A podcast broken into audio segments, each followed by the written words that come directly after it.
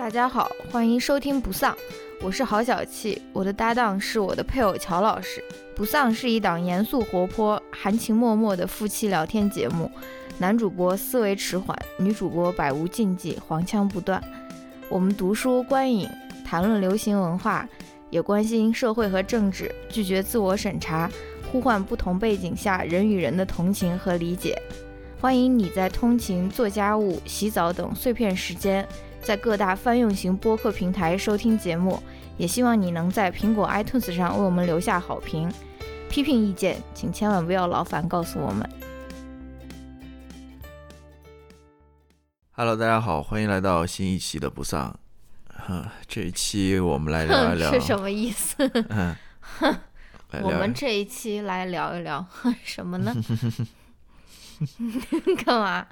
感觉每次开场都要讲一段相声，对吧？怎么呢？不行了吗？没事。呃，这一期我们是聊读书会的书。嗯，上一次我们读的是巨浪下的小学，是的。然后这次我们就来聊一聊这本书吧。嗯呃，在具体聊这本书之前呢，我们先来公布几个消息。啊，我以为先跟大家随意聊一聊最近的生活、心情、没有没有没有，直接进入主题购物分享。好，嗯啊。行，一个是进入了生日月，动森也可以游泳了。一个是我们下一期要读的书，嗯，呃，我们想准备来读一读那个 美国，你不是准备了很我准备好了，很很丰丰厚的？美国作家塔纳西斯科，这个字不认识，应该是念词是吧？对吧？太没有文化了，这根本不是一个很难的字呀。我我我我我是知道这个。你也个可以直接念英文。Coats 啊？coats，Tanahisi coat 不，我因为我我我我老是把这个字念成呃兹哦，啊，所以我当时有一点你这种嗯高考第一道语文题拿不到满分的这种人，我不知道你高考第一道语文题是怎么做，哎这个前后鼻音也不分，这个对滋呲也不分，对，就是大家都是必拿的那种，像、像默写我也不能拿满分的，就我我记得我高考的时候，我默写还不会全，就是我不知道你们那边你这种用了死功夫就可以拿到的分，你为什么就是失去它呢？不是你们那边就是高考的时候，比如说语文题目，嗯它到最后，呃，不是有很多东西要背吗？嗯它会不会给你一个范围？不会啊，不会，嗯，我们还有超出范围的，考你的那个有一道是超出，就是没有学过的。然后我那次我还跟你说，我都不想给你那种炫耀，我那道没有学过的题，我是通过那种对对联的方式我对出来的，好像还对了。没有，我们我们当时的高考，我记得是它有一个范围的，大概哦，但是我们也有，就说是每个单元大概，呃，比如说四篇文章，三篇都要背诵，有一篇不用背，那可能就不在范围内我。觉得还是挺 specific 的范围，很小的一个范 围那围。你为什么还会失 失就分？我我我记得我到高考的时候还是没没全部背背会。啊，嗯，怎么在说这个了？小镇做，哎，怎么又回到上一期的感觉？就是美国作家那个塔纳西斯科茨，科茨是吧？对的。我老是觉得词要要这不是念，茨威格的词吗？对我老是想念成字科茨，对，塔纳西斯科茨，嗯嗯对他的作品，嗯嗯，我看了一下他的，其实我们选这个作家的一个主要原因啊，就是嗯有出版社愿意给我们呃送书嘛。当然，另外一个这这么直接吗？也也也不是，我觉得刚好是一个非常合适的一个契机吧哎。对，嗯呃，嗯因为另外一方面，他写的这个书也是关于美国的那个黑人群体和种族关系的，嗯所以刚好跟当下的这个，Black Lives Matter。对这个运动又是非常契合的。我嗯觉得刚好是呃非常契合的一本书吧，对，所以我们也就决定去读这个作家的书。嗯然后我去豆瓣上查了一下，好像 他这本就是这个作家，他已经有两本书被引进了进来，嗯并翻译成了中文。嗯一本就是呃，这次我们要送出的这本书嗯叫《美丽的抗争》，嗯，是他比较早了，应该是他第一部作品吧。哦，真的，这是第一部。对，嗯然后呃，它其实我先介绍一下这个《美丽的抗争》吧，因为我也没看过，我只看过那个简介。嗯，它其实算是一个回忆录，哦就回忆他小时候生活的那个环境，尤其是他父亲，嗯因为他父亲是一个呃黑豹党的哦成员，对，然后他跟他父亲之间关系等等，反正、嗯。呃回忆性质的讲他小时候的故事。哦，哎，我那次看那个迪士尼 CEO 的那个，他不是说他他也是黑豹那部那部电影的一个呃写那个就是这个这个作者他也是写了黑豹那部电影，对对对，他他是不知道是编编剧之一还是对他是编剧，他嗯。写过黑豹，他还写过就是那个漫威的嗯漫威的电影，嗯。他后来还写过呃哪部？另外一部是什么的？我刚刚还看了，忘掉了，我忘掉了，我不记得了。反正还、他还后来还写了另外一部嗯漫威的电影，嗯呃，所以这是他的，呃就是这个《美丽的抗争》是这次我们要送的书，也是刚出版的一本书。嗯然后其实，在另外一本书呢，是他更有名的一本书，嗯就是在在此之前已经出版了，嗯翻译成中文了，叫嗯，在世界与我之间。这本书其实是他最出名的一本书。嗯这本书讲的是什么呢？讲的是他其实好像是通过呃给自己儿子写信的方式，对跟他讲述呃黑人在美国社会当中所面临的这个样一个现实，对以这种家书的方式吧，嗯给他写了三篇，嗯其实是非常薄的一个册子。对这两本都不厚，对都不厚都蛮蛮薄薄的嗯，这本书当时挺轰动的，出来之后，他等于说是一举成名那种，嗯立即成为美国这个黑人作家群体当中非常有名的一位嘛。嗯。当时这本书还拿了美国国家图书奖吧，哦。还进了普利策的那个 finalist 呃 finalist。对，嗯。嗯，这本书也是非常好的一本书，所以我们这次就是读他作品。嗯。如果你感兴趣的话，呃，我觉得都可以拿来读一读吧，因为都是挺短的两本书，嗯。而且这两本书我感觉非常有意思，它刚好形成一个呼应，对一个是他他写他爸爸对他写他爸的，他写他跟他爸之间的关系，讲嗯他自己的童年的；嗯另外一个是他跟他自己的儿子，等于说三代人的这样子一个嗯关系在里面，我觉得嗯是很有意思的。所以，我其实对于呃下一次的这个阅读还是挺期待的，因为啊我觉得这里面能讨论的东西还是挺多的。嗯呃，他对我还是蛮期待的。嗯，我已经把电子书都买好了。对，它有呃电子书，如果你在国外的话，对，都有，他这嗯两本书都有电子书。然后我看了那个之前那本书，在《世界与我之间》，好像现在大概九块钱吧。嗯，然后嗯另外一本稍微贵一点。嗯。呃，关于这个送书呢，就是送《美丽的抗争》这本书呢，嗯具体的你可以去关注一下我们的微博啊、嗯可能在上面进行呃转发抽奖之类的，嗯反正大概转发，然后嗯夸我，夸女主播，嗯抽奖，夸的越越猛，中奖的概率越高。对你感兴趣的可以去对看，感兴趣可以上去看一下。嗯，你每次这个讲话时候把眼睛闭起来，我就感觉有一种那种无奈在那边，就是赶快这个环节赶快过去啊，或者说可能闭上眼睛，这一切就没有发生。没有没有没有没有好了好了，好，那我们来讲下一个吧。嗯一个点就是，呃，我前两天突然想到一个主意嘛，就是为了让、为了让更多人参与到这个读书过程中来。啊，我之前搞了一个那个读书群嘛，其实读书嗯群的效果没有那么好。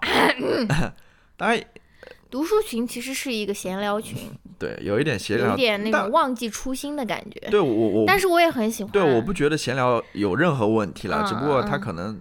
就其实这个群刚开始建立的时候，大家也都发现这个问题，嗯因为像微信的那种形式，对大家一条一条这样发，其实不利于说对一个问题进行一个集中讨论，嗯或者说，嗯所以我最近又想到一个想法，就是因为现在那种协同写作、嗯那种软件还是大家使用的挺普遍的，比如嗯。说像什么石墨啊，像 Google Docs、或者嗯。像呃腾讯文档啊这嗯。这类软件，嗯。所以我就想，为什么我们不能创创立一个这样子一个文档，大家都上去有，点微微的破音，创立一个。大家都上去写一点东西呢，就发表一些关于这些书的一些看法、一些嗯。摘抄，或者想提一些问题，什么都可以。嗯。所以就上个礼拜吧，嗯。我就搞了这样一个文档。当然，那个文档是呃大家讨论《嗯巨浪下的小学》这本书了。我想嗯做一个实验嘛，我觉得嗯效果还不错吧。嗯所以我就想接着往下继续做，也就是这次我们在讨论嗯这个呃塔纳西斯科茨的作品的时候，我会终于说对了。他不是两本书吗？我会搞两个文档，嗯然后嗯大家可以感兴趣的可以去上去呃看一看吧。我把它分成了三个呃部分，啊，目前是这样子，一个部分就是摘抄，大家觉得书里面有些比较好的嗯。内容可以摘抄下来，嗯。还有一个就是呃提问，就是你里面有什么问题啊，对吧？嗯，关于这本书或者里面的内容的问题，还有就是一个补充的，嗯。就是你比如说看到别人的书评，你觉得写的不错的，或者嗯。说关于这个作者的一些呃额外补充的内容等等等等，反正就是其他的意思啦。你觉得跟这个书或者作者有关的，都可以上去写一写或者贴一贴之类的。呃，所以欢迎大家参与到这个呃活动当中来，不是项目项目当中来吧。我会把这个链接地址放在我们的 show notes 里面，嗯，好。我看看能不能顺便也在微博上 PO 一下吧。微博你想要 PO 腾讯腾讯文档了，我觉得有一定难度。对我们我们使用的是腾腾讯文档，嗯嗯，因为考虑到大家还是用微信用的比较多一点，嗯所以感兴趣的参与一下吧。嗯，呃，在聊之前就主要说这两个事情吧，好好吧？，housekeeping 那我们赶快进入到这个，已经不快了，赶 已经已经过去十分钟了，稍转画风，让我们进入今天的讨论。对，你来主持一下行不行？今天是我来主持吗？对我我不是之前就跟你，说了吗？介绍一下下本书和抽奖环节，已经介绍完了。嗯，好的，今天我们讨论的，嗯、这本书呢，就是像刚才乔老师说的是叫做《巨浪下的小学》。我是不是应该？但是《巨浪下的小学》，我先先跟大家说，它中文译名和它的英文译名是有完全不完全不一样的啊。它的英文译名叫你来朗诵。Ghosts of the Tsunami，是不是？是的，《Ghosts of the Tsunami》其实就是海啸下的鬼魂，对，幽灵。幽灵鬼魂。我估计这个可能是不能通过送审的，嗯或者说大鬼啊、家一看，魂啊、大家怪啊一看可。能就是觉得是什么玄幻小说，或者是推理悬疑小说的那种啊。这个这个名字看起来就非常迷信的那种。是的，虽然没有马克思主义唯物史观。虽然我这嗯边先提前说一下，啊，其实我们我觉得我们文化当中跟日本文化一样的，就是平常的日老百姓的日常生活当中也有很多这种鬼啊怪嗯是魂啊，尤其是在农村。嗯，我不知道你有没有这种体验，待会儿我们讨论到那边的时候可以稍微说一下。我记得你好像跟我说过，你有个什么这样的体，验对？就是通灵啊，psychic 那种。就是对，其实美国文化里面有。对对对对，psychic 也是呀。嗯我不知道是不是美国文化，什么叫美国文化，其实值得探讨的一个问题哦。我不知道它具体来自于哪个文化的。嗯，其实像算命啊，像这种看相啊，这种尤其是通灵啊，在尤其是对通灵，对连接生与死，就是在美国这边也也挺普遍的。然后张奥利 r 他还做过一期节目，啊，对对对，那种，他还做过一期节目，就是在说，就是在批判这件事情。嗯他不是说这个不灵，你不应该这样做了。他意思是说，这些人往往是很脆弱的，嗯然后这些 psychic 他很多时候就是滥用他们的这些悲伤或者说这种情绪赚钱吗，或者说什么呢。其实这个你说的这个滥用，其实在这书里也提到。对对对，而且而且那那些人，呃，那个嗯。书中的那些人物，他们其实是明白的，说有人是通过这个赚钱的，对不对？好，我们先先简单介绍一下这怎么就。怎么就？哎我还说第一个是先要简单介绍一下这位这位作者，好吧，你来。给大家一些稍微一些那种小嗯小的概念我。估计很多听众都没有看过这本书，就是嘛，怎么能这样呢？嗯听完以后也可以去看一下，对我不对？要不就是对这本书的总体感受什么时候说？我这有，你好好好看没看到？好好好你看到下面没好，有？你来，你来，你来，阅读的整体感受。你先来介啊，绍一下你不，让我把这个发给你，是不是？啊，就让我在这边。把这个作者和整本书都稍微介绍一下。作者他就是名字叫理查德·劳埃德·帕利，嗯他简单的来说，他就是一个英国的一个驻日记者，嗯然后他是在日本旅居日本二十余年，然后他也是关注日本社会的议题，嗯然后他的这本书应该是他最最有名的一本书，他入围了，不，他不是入围了，他是呃获得了弗里奥文学奖。你知道同一年同一年嗯那个入围的还有哪一本书？我们也聊过，我不知道。聊天记录，这个文学奖我都没听说过。我也不知道，有可能是比较小的一个文学奖吧。但是它《巨浪下的小学》还有跟聊天记录，还有另一本书，三本书共同入围，最后应该是他得了吧？嗯。没有了，这个就是对于作者的一个介绍。反正就是 basically，他是一个旅居日本的一个英国人。他前面那本书我不知道有没有翻译成中文了，叫《吞噬黑暗的人》，好像讲的也是关于日本的故事，好像是一个在日本被杀了的英国人的故事。哦，真的吗？对，在东京，我如果没记错的话，反正他可能。写的这些书，正如你所说，都是比较关注于日本社会议题的。对，所以我觉得这边提到这个作者的经历呢，嗯，可以说一下，所以他对于日本的观察应该还是挺深入的，因为毕竟在日本生活了这么多，对，而且是一个呃记者嘛，他肯定对于这些社会议题啊什么都挺关注。啊，这个我就觉得是很有意思了。就是你，如果你说的是第一本书，他讲的是一个在日本丧生的一个英国人，这个可能他的这个立场还能够对于很多的中国读者说，哦，OK，你是关注一个英国人。但是他这本书，他完完全全就是关注一个发生在。呃，虽然他居住在这个国家，但他我不知道他是不是公民了。嗯，就是发生在一个异国的一个悲惨的一个事件，一个非常非常大的一个悲剧嘛。我就在想说，嗯，如果放到中国的语境，可不可能有人允许一个外国人他来观察中国做的不好的事情，或者说，然后发发表，然后然然后竟然还写一本书，还获那么多奖，对不对？就像我们中国人，而且是批评为主的，对，绝对是批评为主的，就是就是真的。但是他最后都是难掩愤怒的那种感觉啊，他自己也在那边受不了了，在那边批判的那种感觉。我就想说，嗯，这个事情，我我感觉就是，你看那个，呃，我要说到芳芳日记了，一个中国人观察自己的，观察自己的生活，然后写了一本日记，写了一本可能有一些批判性的一些文章，都被人骂成什么样子？说你给呃国外。递刀子，你看这个啊，英国人写一篇那个嗯，关于日本的这么大一个悲剧的一本书，翻译成多少种语言，获得多少种奖，然后你说是不是？这个是这个还是一个外人呢，对，芳芳他还是一个自己人呢，对吧？对，好吧，先不说这些有的没的了，然后简单介绍一下本书的内容呢，嗯，这本书就是讲的二零一一年三月十一日。日本发生了九级特大地震之后，它又引发了海啸和核泄漏，所以是一个非常非常悲剧的一个事件吧。然后这个，因为这个作者他本人他在那个前言里面就写了，他是亲历了那场地震的，对不对？对，就是他自己其实，在东京吧，嗯，是在东京吧。然后他他其实嗯，肯定是全日本的所有人都亲历了那场地震，九级地震，对不对？然后呢，他之前也写了一个非常有意思的一个说法，就是说他不知道如何去怎么说叙述这一场灾难，或者说是 frame 吧这一场就是这一场地震，因为它真的太悲剧了。嗯。然后最后他就说，他就找到了大川小学的这样一个相当于切入口吧。他说大川小学的这个更加悲剧的一个事件，就是帮助他去嗯理解也好，或者说去叙述。当时到底发生了什么？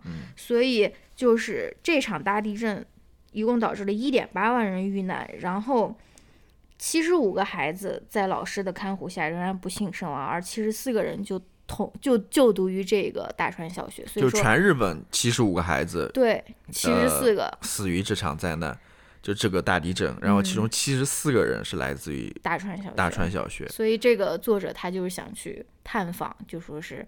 到底发生了什么，或者说是对人们对于这个悲剧是持怎样的态度，是怎样的一种反应，对不对？对，这边关于这个大川小学的介绍吧，嗯，呃，关于这个学生的介绍，我再补充一，刚刚说是呃，全日本七十五人，其中七十四人呃是大川小学的学生，嗯。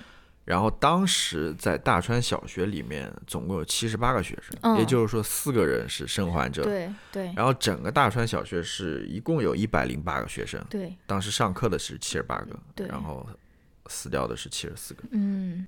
好，那下面我们介绍一下北川小学，不是北川小学。北川小学是汶川大地震里面的小学。大川小学。对。哎，同样是 这种灾难了。嗯，呃，下面我们介绍一下大川小学所处的这个地理位置吧。其实，可能对于理解还是挺重要的吧，理解这场灾难。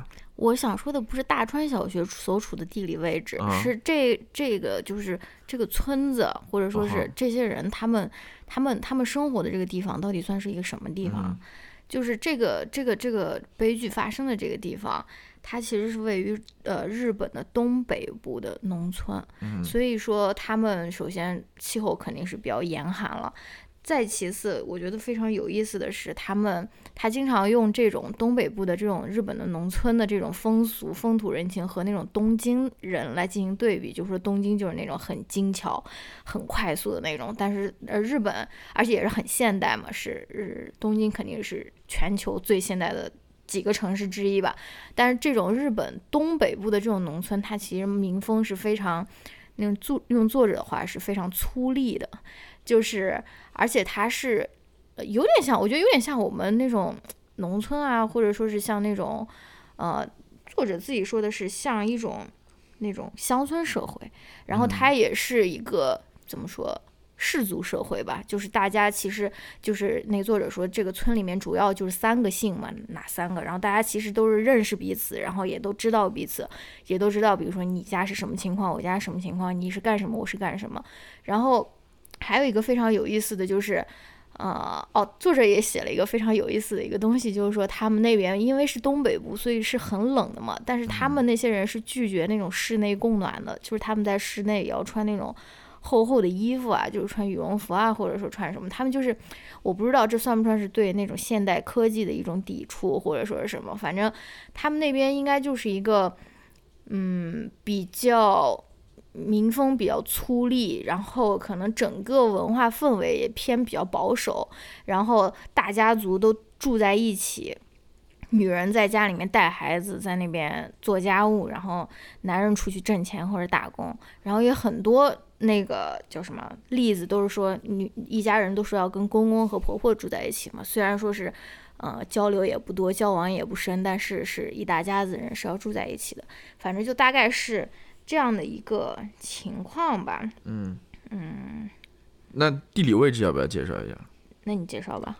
我其实也不太清楚，但是那个书的前面描述的比较详细吧？我觉得它是一个沿海 小村庄吧？沿海沿河沿河沿河沿海，有点像一个三角形。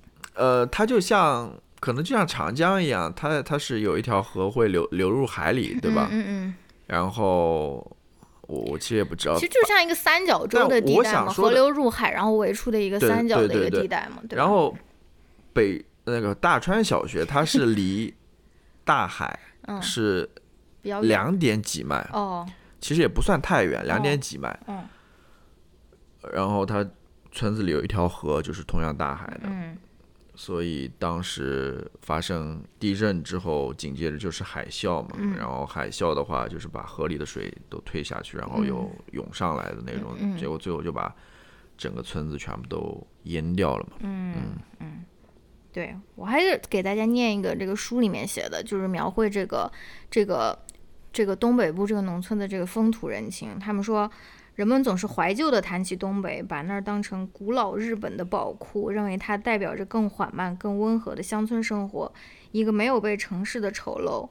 贪婪病毒和商业主义玷污的乡村社会，但是外人眼中的单纯掩盖了深刻的保守主义内核。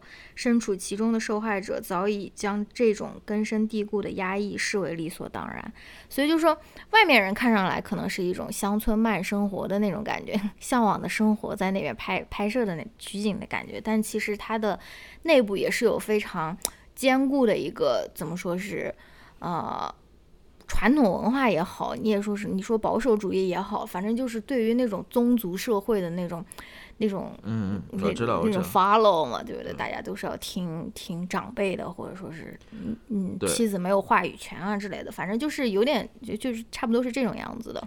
他这种保守的传统的文化，其实对于后来的，对于呃，比如说对于这个灾难的一个反应，对。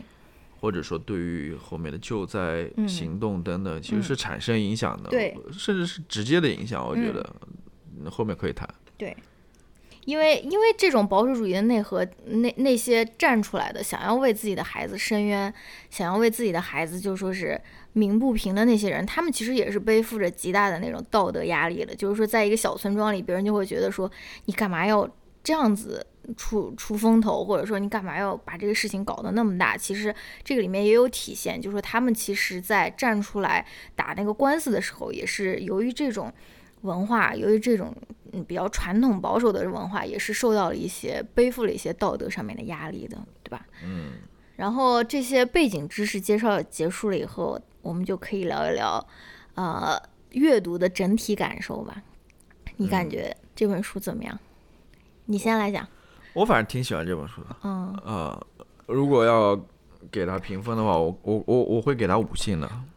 嗯。哦。因为我首先觉得他对于整个这一个灾难吧，嗯，当然不是大地震这么大的一个灾难，就是北川哦，不是北川，就大川小学。第三次说错了。大川小学，呃，这个灾难吧，他是描写的还是挺全面的，嗯，它是从各个角度都有所描写，嗯，然后从各个维度，从呃，我这边写的从。生理的，从心理的，从灵魂的这个层面，嗯，还有从个人的，从集体的这个层面，嗯，还有就是你要说时间顺序的话，呃，就是时间维度的话，就是从灾难前、灾难发生当中和灾难后，嗯，就是它虽然他这本书不厚了，嗯，只有两百多页，但是我觉得他方方面面都有讲到，啊，而且我觉得写的都挺清楚、挺明白的，啊，嗯。而且我能读出来，这个作者的感情也是很深厚的，很真的。哦，就是你在前面所说，我不知道剪掉没有？我不知道剪掉没有。就是后面，后面，后面作者他的确就跳出来了。对啊。就是对于一些人对于这个灾难的看法，他实在看不下去了。就是那个和尚嘛，他说我们要学会去接受等等。他最后说我实在看不下去了。嗯。他最后跳出来说了两句话，嗯，很明显，你感觉这个作者是带有情感的，嗯，带有自己情感，而且很很很很深厚的情感在里面，所以他写那些故事，能让你感触到、感受到，能让你感动到的，嗯，的确是这样子，嗯，所以我觉得这本这本书很好看，嗯嗯，这这就是我大概的一个整体感受，你来我你来说一说吧，嗯，对，嗯。我是我也挺喜欢的，然后我的阅读感受就是它，我觉得它不像是一部那种新闻调查写作，就是它不是那种冷冰冰的那种感觉，我觉得它读上去其实更像是一本散文。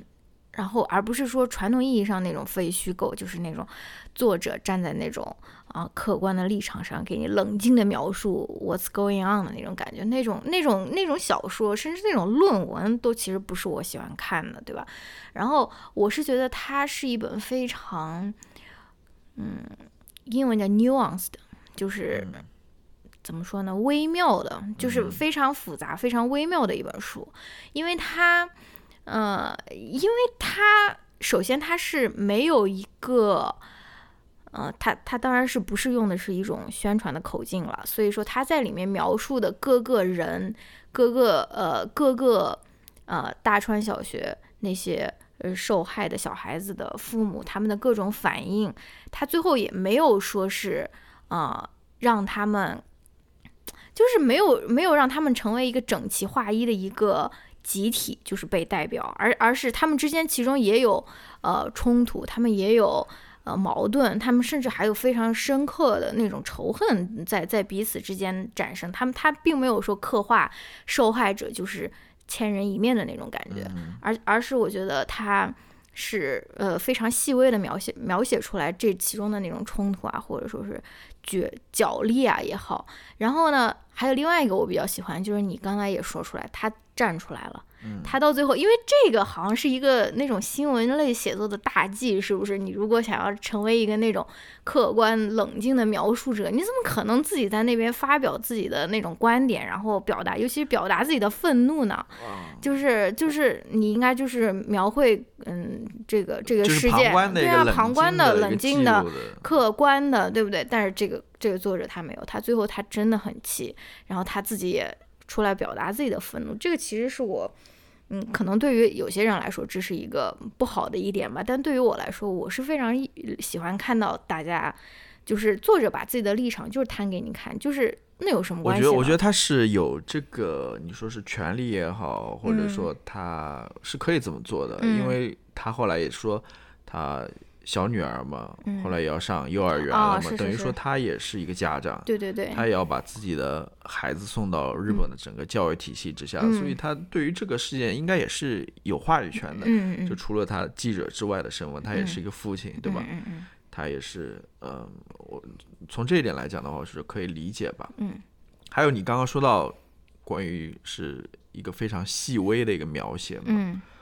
啊，我刚刚也说到很全面的一个描写。其实我还想说，他是把整个事件的或者整个悲剧的一个复杂性给写出来了，就是他写了各个面向的。对对对，他不是很多事情你会发现，大家对于他的态度也好或者理解也好不是一致的。嗯嗯它里面有很多矛盾在里面，有很多冲突在里面，这是你刚刚说的。嗯，他是把这种复杂性，我觉得是很好的记录下来的。他很多很细节的点，你仔细去看的话。是，对他都记录下来了，因为你想这这个呃，就是整个这个写作过程，包括采访过程，他花了好多年的时间，六年，六年的时间是吧？所以还是挺会下功夫，就是挺好。对啊，我而且我也觉得这个这个应该也不是一个特例吧，不是说啊，这个大川小学的家长就是特别的特呃具有这样的这种矛盾性或者这种特质，我觉得。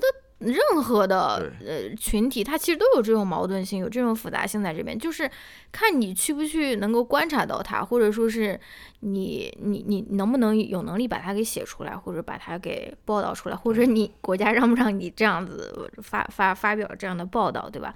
然后对，反正我也是非常喜欢这本书，我也是推荐大家可以去看，而且这个书挺好读的，虽然它是一个很沉重的话题，但是它。真的是，嗯，挺容易读下去的，而且也是，我觉得是吸引着我一直一直一直往下面读的。然后呢，说到了这个这个书呢，那不如我们就可以谈一谈，嗯，对于书中，比如说人物啊，或者说什么，你有没有什么印象比较深刻的，或者说是有哪一个情节让你感觉说是啊印象深刻，或者说是想要你的挖掘机的那个母亲，你不是现在可以说一说了吗？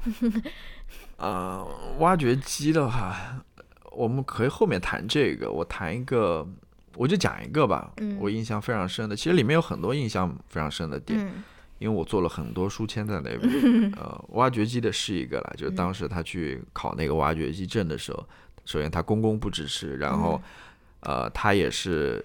全日本非常少有的女性挖掘机手，嗯，对，就是一个大川小学的一个嗯学生的，就是遇难学生的母亲嘛。对，她因为她女儿的尸体一直没有找到，一直没有找到，她就打算自己去找，自己去挖，对，自己去挖。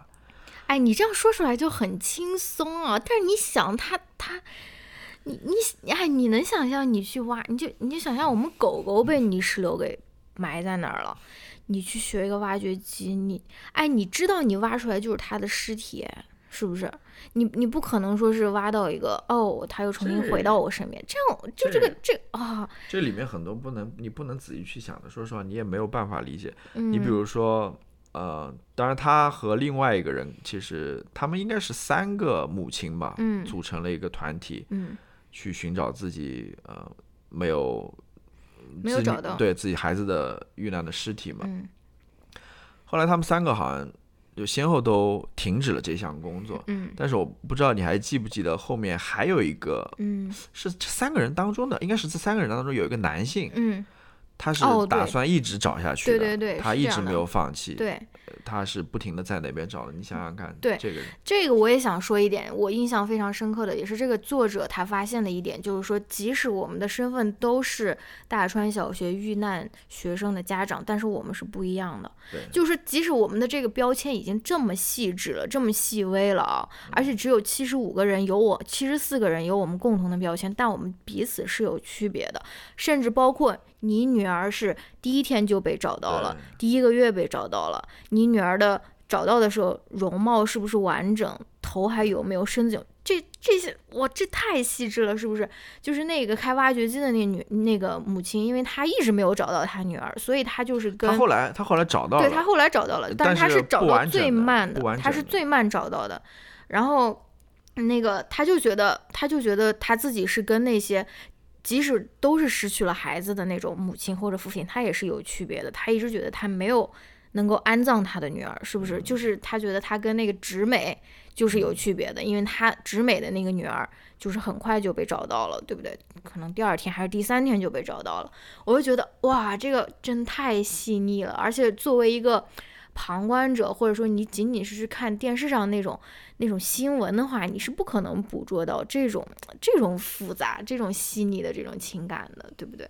对，就是他们不同的呃家长之间其实还是有有这种隔阂的，嗯呃就是大家所处的处境是不一样的，嗯所以很多时候其实好像彼此也不能够完全理解的那一种，嗯所以大家呃还是相对来还是比较疏远的，到最后其实嗯并不能说大家都凝凝聚在一块儿。嗯还有其中嗯另外一个我感触比较深的一个一个故事吧，嗯是什么？就挺感人的，我觉得我看到那边嗯就是讲到呃有一个专门写那种鬼怪故事的作家，他自己讲了他跟他父亲的故事。嗯他父亲好像也是在那次海啸当中遇难的嘛。嗯然后他有一次是在哪边，呃，泡温泉吧。嗯然后泡完温泉之后，回到那个更衣间，在那个更衣的抽屉里面，哦他穿鞋子的时候，哦发现鞋子里面有一朵花，哦，还是有一个什么东西。嗯然后当时他就说，好像是他父亲在那边跟他说话，或者跟他告别吧。嗯嗯嗯当时那个也是挺让人感动的。哎虽然他说他最后说他不相信，这是他父亲在那边跟他说话，他不信不信这些嗯鬼怪什么之类的。但是我读到那个故事还挺感人的。对啊，这个这个这个也可以留到到时候讲那个鬼魂或者幽灵的时候再说了。那我再说一个，就是也是开挖掘机的那个女的，她叫直美嘛，就是大家记住她叫直美啊。然后呢，她跟她公公的关系也很有意思。她就是相相当于生活在一个非常传统的一个家里面，就是她跟她的孩子，还有她婆婆和她公公。她老公应该是不知道是去外地打工，还是反正就是反正每天就要出去吧，或者说是隔一段时间才回来。她跟她公公的关系是很有意思的，她跟她他们两个应该是之之间的交流和互动也并不多，但是他的公公就是有一种那种隐形的那种权威在那边，包括地震发生到海啸发生之间的这一段时间，那个直美她是本来想去大川小学接她的女儿的，就是我给你念的，她公公说、还不到时候，嗯，她公公就把她给劝阻了。我在想说，我靠，如果这件事情发生在我身上，我一辈子也不要跟我公公讲话了，就是我一定气死了，我一定恨死他了，对不对？但是我感觉到后面，我不知道，可能作者没有详细描述吧，我感觉他好像还是生活在那样的一个大家庭里面，照顾两个小孩，说让自己忙起来，就是能够忘掉，呃，失去另外一个小孩的那种痛。我我感觉好像我不知道了。不知道有没有有没有变化？就是他心里，我觉得如果是我，我绝对不能跟这个人继续住在一起。我肯定，我我唉，说不定会做出更出格的事情，是不是？就是，而且而且，唉，你来说吧，不是他不能带入到这种。他 没有呃，就是这直美，他并没有在这个书里面表现出来对于公公的这种仇恨也好，或者说呃，因为他完全可以把他那个孩子接回来嘛。嗯可能也是因为我不知道了，他可能内心深处有吧，但是他没有对这个记者说出来了。我是这样想的。好吧，但这个这个不是 关键点。嗯，那你来说一下关键和公公、公公和媳妇关关系的关键。就是，那我们就进入下面一个吧，就是已经进入下，就是讲一讲，你觉得这些书这这本书里面哪些呃主题或者哪些东西你是比较感兴趣的，或者里面反映出来的一些东西吧？嗯，首先我想谈论一个问题，就是。呃，到底谁应该为这这场灾难负责？哦，嗯，其实我也在想这个问题。嗯，嗯，我我我就谈谈我想法吧。嗯，唉，我不知道，公公，我不知道，我不知道。就是你要说吧，就是他当时是怎么一个情况啊？其实从地震发生到最后海啸冲毁。大川小学之间有五十几分钟的时间，嗯，然后他们那群孩子其实地震来的时候撤退还是挺快速的，嗯，从学校的建筑里面撤退出来，但是他们并没有去到别的地方，比如说去到后山上面，去到海拔比较高的地方，而是他们啊就停留在学校里面的操场上面，嗯，然后停留在操场上面呢，一直就在那边犹豫不决吧，就是到底应该去哪儿，然后后来等。呃，边上有那个报警的车子过来说海啸要来的时候，那时候已经呃四十几分钟了吧，已经过去，就只剩下几分钟的时间，可能那个海啸就要过来了。嗯，其实那个时候他们逃的话还是来得及的，是的，但是他们选错了方向，对，去了一个错误的地方。嗯，他们去了那个安全岛上，就是交通岛，交通岛上。嗯。其实，海拔上面没有任何提高了，也是一个平地了。嗯，结果在那边的时候，等于说是大家都遇难了嘛。嗯，呃，很多我看到大家分析的话，里面当然有这些当时领班的这些呃老师、老师、副校长什么的，对他们的一个失职吧，至少判断上的一个失误吧。嗯，然后其实我想说，要关注的一个点是什么？我差点忘了，但是我回去重新翻我以前的那些呃做的标记的时候，我发现它里面其实讲到当时呃在学校里面的不只是学生和这些副校长和还这个老师，嗯，还有从村庄里面过来的一些村民，对，嗯，一些老人，嗯，当时那个副校长是说我们要不要把这些孩子给转移到山上去，嗯，但是村里的那些老人说不要。Oh no！是的，他他是有有这么一个对话的，说呃呃没有这么危险，意思就是说海啸不不会这么那个可怕，因为其实呃学校是一个对学校它是一个呃。evacuation 的一个 area 就是对，因为它是比较安全的一个场所了。但是他们没有考虑到，没有意识到海啸这一点会有这么猛的一个海啸。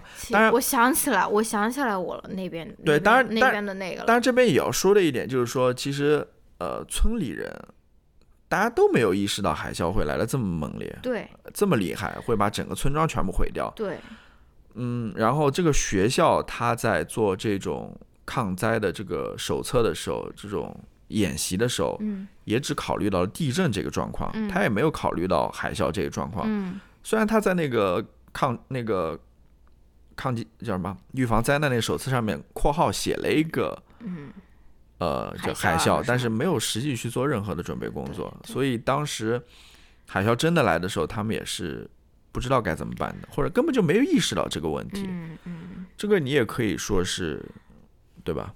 导致更更更生气了，更加不能原谅公公们了。所以这里面就要说到一个呃，这些老人的问题。对，因为我记得我也在一个地方划线了，就是说他们。对这个海啸的不相信，或者说他们的判断失误，就是由于你想想宗族社会里面的那些老人，我们之前没有这种现代科技，没有这种呃好的这种通讯手段的时候，我们就是根据经验来活的呀。所以说，一个社群里面，或者说一个家族里面最老的人，他活最久，他最有经验呀，所以我们理所当然应该要听他的嘛。然后，但是现在已经不是这样了。现在这个信息这么爆炸的一个年代，年轻人看网络看的比那个看的比老人要多多了，对吧？所以很多时候他们的这种权威性就已经不在了。但是我也记得我在那边画了一个，说那些老人之所以不相信，就是因为他们的祖上、他们的祖宗、他们的这个祖祖辈辈的这个故事里面从来没有海啸这件事情，就海啸从来没有发生过，所以他们就认为说。不可能发生。如果按照这样的一个理解来说，即使那边已经现代科技给你在那边通知了，说啊海啸就要来了，五分钟就要来了，他们可能还是觉得说不，这不可能，这可能不会发生在我我我身上的，是不是？因为当时政府是派了那种大喇叭车在村里转的，嗯。然后在那不停的播报说海啸要来了，海啸要来了。嗯，而且那人说不可能没有人，那不可能有人没听见，因为是真的是那种。这你你这边说到呃，关于这些老人，还有说一个，其实也是这本书的一个非常重要的一个点吧，就是日本人的这种服从，这种呃隐忍，这种接受，这种顺从的这种性格。嗯。当然，这个这种性格体现在。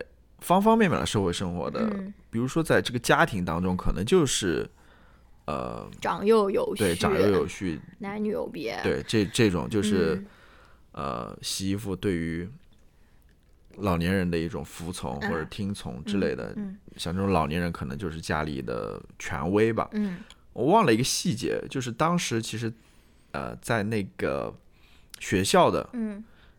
人群也是非常有特点的，一个是老年人，还有一个就是在家里看孩子的、去接孩子的那些妇女，对，那些家庭妇女，那些妈妈们，这两个团体在那边的话，这个老人话语权是有一个完全的一个，这个老人是绝对的话语权。你即使心里明明知道，或者说这个事情就是危险的，你可能也不能当面去顶撞这个老人，顶多说把自己孩子接回去或者怎么样。所以你要说到。谁要为这个为这个灾难负责？可能里面一方面这种顺从的这种，就是日本这种阶级秩序吧。嗯。啊，就刚刚说的这种老年人的这种权威。嗯。另外一方面也是可能这种官僚化吧，就是他在这个准备呃防灾的这个准备没有做足嘛。嗯。他没有考虑周全嘛。嗯。呃，但是这种官僚化。后面也有体现了，就是在在那个被大家质疑的时候，嗯，大家试图去寻找真相的时候，嗯，这个官僚官僚体制里面的这种官僚化又体现出来嘛，就试图的去掩盖这个真相，试图去逃避这个责任，在那个新闻发布会上，在那个听证会上等等，都是这样子的一个表现。说到这个。官僚化吧，我还想说一点。嗯，另外一方面，他这个书里面也讲到，他说，其实在这个政府部门工作的也并不是所有人都是这种非常卑鄙、非常糟糕的、非常不愿意承担责任的这些人。嗯，他里面也讲了一个例子，就是叫呃一个更大的一个事不叫什么开卷式还是什么事？当时他讲里面那些政府部门的。工作人员还是挺负责的，嗯，他们甚至因此而付出了自己的生命吧，就是他们也做了该做的事情，只不过他们真的没有意料到说事情来的这么突然，或者说危险程度这么大，嗯，他们按照标准来说也是非常好的那种人民公仆，就是你会发现这里面不是一竿子打死的，就是说整个日本政府、整个日本官僚阶层都是这样糟糕，这么，嗯，它里面有好和坏之分的。对吧？对，你说的很短。嗯，那我又要来朗诵一下我比较喜欢的一个 quote 了。你说，跟你刚刚说的事情是有关的，就是说，嗯，这是一个工作日的下午，福谷村的上班族都在商店、工厂和办公办公室工作，大多数来到学校的家长都是全职妈妈和家庭主妇，而大多数提出建议的村民都是上了年纪的退休男性。这是古老对话的又一次再现，他的台台词早在数百年前就已写成。这是一场苦苦哀求的女人与被人遗忘的傲慢老人之间的对话。对，哎呀，我真的是，哎，我哎，我是我，反正是忍不了这件事情。嗯，呃，下面我想谈一个，其实你刚刚也提到了一点。呃，他书里面也说了，其实这场灾难很多时候我们都会说，啊，灾难会把大家都团结起来，嗯大家都连连接起来啊。嗯但是你刚刚说，其实不是这样子，很多嗯时候也会把彼此给分裂、分割开来。是的，是的。而且这种叙事在主流，尤其是在我们我们国内，我们对于这个灾难的这个主流话语里面是不可能体现出来的。对嗯它里面你刚刚讲的就是嗯不同的家长，嗯，他们在灾难当中，呃，那种程度不同，那种非常微妙的那种分对离、那种分裂，分。一个是这个，还有另外一个他讲的比较多的就是对于要不要大家集体去去打这个官司，打这个官司。嗯。你刚刚讲的那两个主人公，一个是直美，就是那个挖掘机，还有嗯另外一个，也就是跟他一块儿对。一块儿去寻找那个佐代美。佐代美，他嗯们之间是有分歧的。对。那个直美就认为嗯没有任何意义，啊。就是他他是他他会觉得这个是让人感到非常尴尬的，嗯。他他他会觉得呃一种呃 social embarrassment，对吧？哦，我不知道翻我因为我看的是英文版，所以我嗯不知道中文版它翻译成什么样。他哦觉得那群打官司的人是太公开、太直言不讳了，对，是这样的，这又是一种服从、顺从的一种体现又是。一种这种文化的这种对对体现了。你不要出头，而且尤其是这种丑事，你为什么要宣扬那么大？对不对？但他这里面他不愿意去跟政府去对抗的一还有一个理由，嗯。是一个非常实际的理由，就是嗯。他认为这样会阻止他去寻找他女儿，因为他开挖掘机，他去现场去施工去搞这些事情，嗯。是要经过政府的一个批准哦或哦。认可的，哦。所以他怕如果说我真的跟呃政府对起来、对干起来的话，嗯。可能政府就不让我做这些事，他有这样一层考虑当中。这种这种东西啊，就是害怕政府给你 穿小鞋这种行为啊，其实在这书里面还有体现，嗯。就是嗯、我不知道我记得准不准确，就是另外一家人可能是直美或者什么，他们嗯一家人其实都是在教育系统工作的，嗯他们也有点犹豫，好像不愿意去打这个官司，或者更呃去直面这个政府，就是害怕失去或或对，公职对或者说跟这个教育部、嗯教育局去对峙的原因，也是他们可能会害怕这个失去公职。嗯。其中有还有一个故事，嗯。呃，是另外一个人，他们嗯。家是开汽修厂的，嗯。对吧？嗯。他好像是对这个政府有一些微词还是什么，嗯。结果很明显的，他说有人说，呃，后来政府就当时不是发生灾难之后吗？当地只剩下两间汽修厂了，嗯。后来政府大部分就不去他那间，去另外一间汽修厂去修车子，嗯。这里面也有那种感觉啊，就是政府是是是是有这种压力在里面，对于你你如果说想要跟政府对着干的话，对对啊对，是这样的。然后我也觉得非常非常有意思的一点就是，就是你刚刚说的那个直美，就是打开挖掘机的那个母亲，我非常清楚的记得某一某某一文呃这个这本书某一章结束，就是他在那边问说。要真相有什么用？就是说对，就是就是为什么为什么你们要去追就是追寻这个真相？我来读一下吧，就嗯是那个、那那一章最后了，他说直美说，问题是追求真相的意义是什么？你期望嗯从中得到些什么？嗯那些人说他指的是佐代美，为什么会发生这些事情？为什么只有大川小学发生了这样的事，而不是其他学校？可是如果你知道了所有的为什么，又怎又能怎样呢？嗯他们说这是为了将来，为了其他孩子，我们要从中吸取教训，这样我们的孩子才不会白白死去。可是，真的就是为了这些吗？还是他们只是在泄愤？知道究竟发生了什么，会好受一点吗？当你手里握着真相时，你又要拿来做些什么呢？嗯。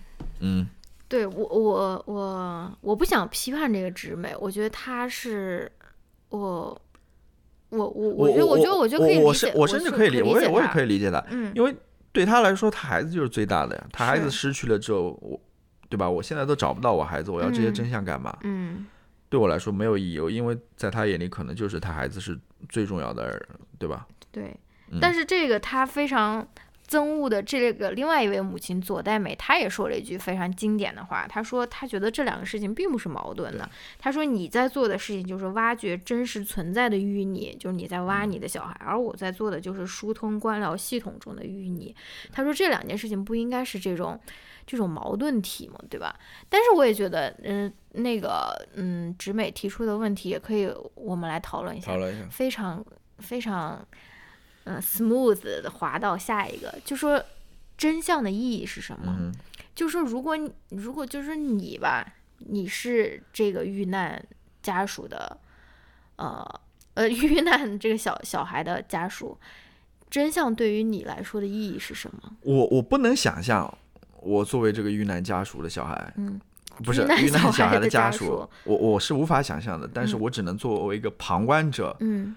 看待这件事情的时候，我想想说，这个真相它意味着什么？嗯，它其实，呃，它不只有一层含义。我觉得它是对于不同的人是有不同的含义的。嗯，我觉得首先对于那些遇难的家长来说的，遇难孩子的家长来说的话，比如说他需要一个 closure，他需要一个了结。嗯，但我知道这种了结是不存在的，对，不是不存在，不是说这个真相公开之后，这几个人。呃，法院判了你这个，呃，这几个人有罪，或者说这几个人向你赔偿了，关进监狱了，这件事情就 close close 的，不是这样子的。嗯。但是他们是需要这样子的一个一个慰藉也好，一个一个心理上的一个了结也好吧。嗯。首先这是对家长来说，但对于更大的一个社会来说，一公众来说的话，可能我们需要从这个灾难当中吸取教训。嗯。就是刚刚我也念到了，就是防止下一次再次发生。嗯。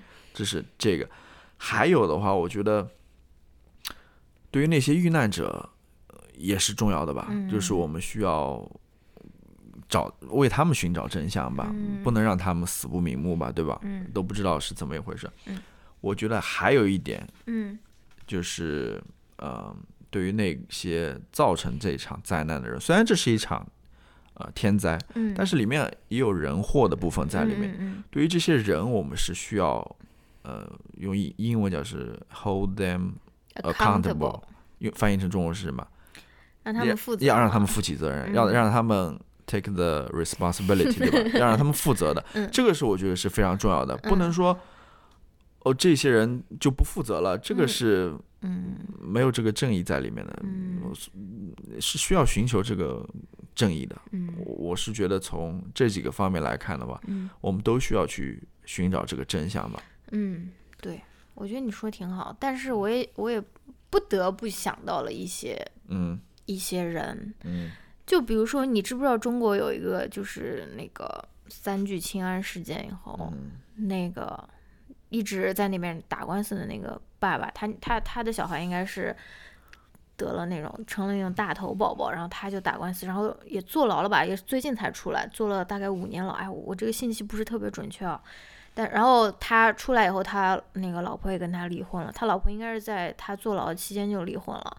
然后他其实也没有没有 hold anyone accountable。三鹿现在换了一个名字，不是又出来了吗？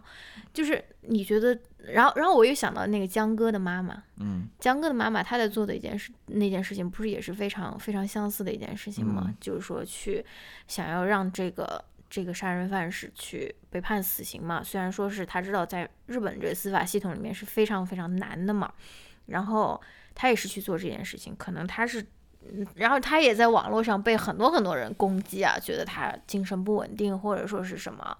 然后还有包括那些我们看那个劫后天府泪纵横还是什么，就是那个关于汶川的那个，不是有很多家长去。那个小孩被埋在那个学校里面，他们也去做这样的事情，就是 nothing，就是就是就是没有，就是没有得到你说的那种正义了，是不是？就是这个这个事情是，就是我我觉得，我觉得，我觉得 technically speaking，你说的当然是很对的，我们是要去追寻这种正义，我们是要去追寻这种呃问责嘛，对吧？但是我也能够理解说。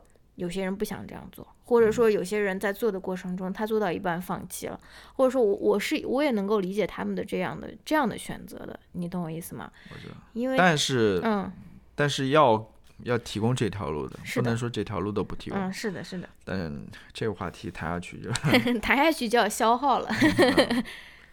嗯，我觉得是这样子吧。嗯嗯，对，而且你刚才说 closure 对不对？就是 closure，其实你也读过 Nancy 的那本书，对不对？我没读过。你读过他论文吧？我听过很多。啊，好吧，你大概知道他是他是写什么？就是呃，关于 closure 的研究。closure 它其实是一种关于你情绪能够持续多久的一个规范。就是说，我们的情绪其实是。这我我们如何表达情绪，其实是也是受到社会的这个规范的。就是说，你在婚礼上，你不能在那边嚎啕大哭；你在葬礼上，你不能在那边哈哈大笑，对吧？虽然说，比如说你婚礼上你真的很想哭，但是你可以用你这种。呃，一定是感动的泪水，一定是感动的泪水，不能那种悲伤的泪水。就是你可以通过这种社会的规训，或者你自己对自己的规训，你来插一句啊，我婚礼上能是那种想起前男友的那种 泪水吗？怎么结婚但但但你不能这么说，对吧？对，一定是，一定是感动的幸福的泪，应该是幸福的泪水。就是其实我们的情绪并不是完全的生理性的，对不对？